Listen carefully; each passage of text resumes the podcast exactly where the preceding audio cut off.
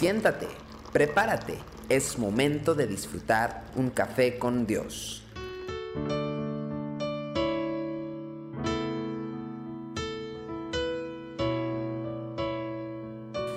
Bienvenidos a Café con Dios, me es muy grato siempre compartir la palabra de Dios con cada uno de ustedes. Qué bueno que juntos hemos podido avanzar este proyecto. Le pido que nos ayude a difundirlo y compártalo con sus amigos en las redes sociales y en todas las plataformas que tenemos Café con Dios. También dele like a nuestra página ahí en Facebook.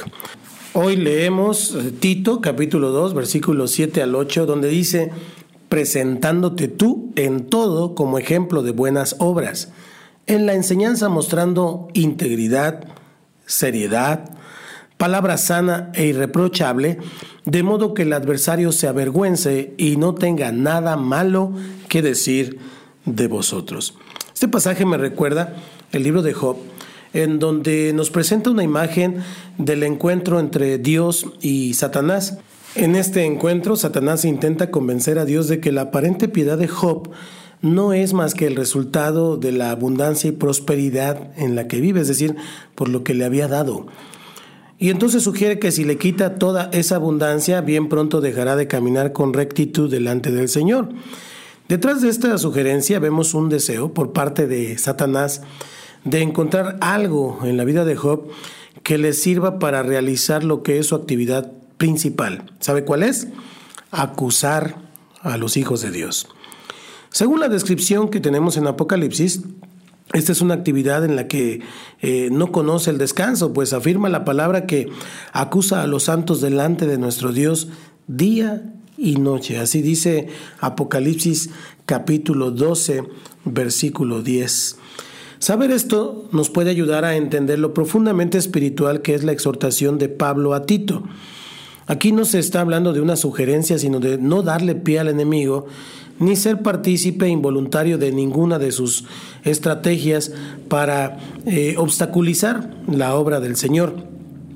La manera de lograr esto, según la exhortación del apóstol, es viviendo de tal forma que el enemigo no tenga de qué eh, tomarse en la vida del Hijo de Dios. En otras palabras, por más que examine nuestra vida con detenimiento, no podrá encontrar elemento alguno que le sirva para acusarnos delante del Padre.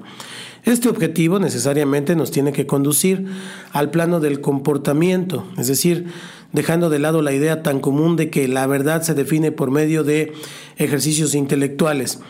En la visión de Pablo, la verdad se proclama con la vida.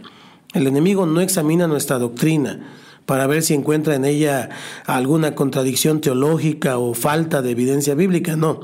El enemigo observa nuestro diario andar. Cotidianamente nos está mirando cuando estamos en la casa, en la familia, en la calle, nos observa cuando caminamos, nos observa cuando manejamos, nos estudia cuando estamos en el lugar de trabajo, nos escucha cuando hablamos, nos analiza cuando estamos reunidos y cuando estamos solos.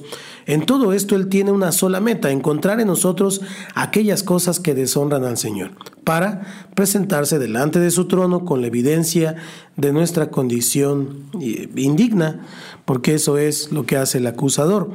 Debe animar nuestro corazón que frente a las acusaciones insistentes del enemigo, usted y yo también tengamos un abogado ante el Padre, que es nuestro Señor Jesucristo, como nos lo expone el apóstol Juan en la primera carta, capítulo 2, versículo 1. Dice, hijitos míos, estas cosas os escribo para que no pequéis. Y si alguno hubiere pecado, abogado tenemos para con el Padre, a Jesucristo el justo.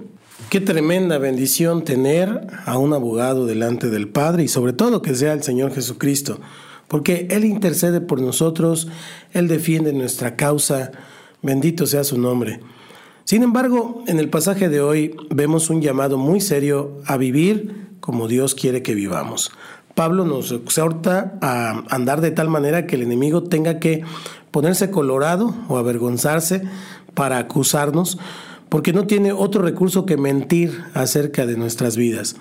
Nuestras obras deben proclamar que nos hemos comprometido con aquel que nos llamó de las tinieblas a su luz admirable. Y esto realmente es un tremendo desafío.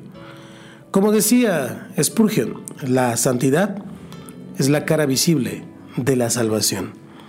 Que Dios nos bendiga y que nos ayude a caminar en santidad. Nos vemos pronto aquí en Café con Dios. Tu amor por mí es más que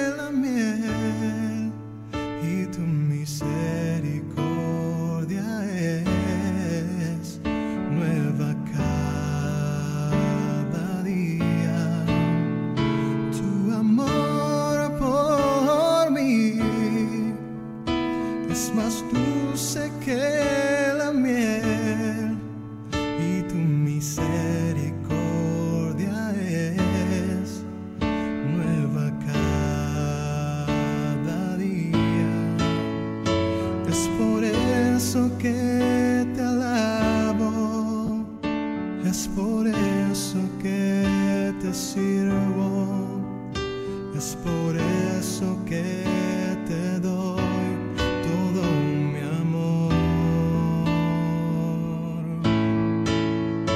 Es por eso que te alabo, es por eso que te sirvo, es por eso que te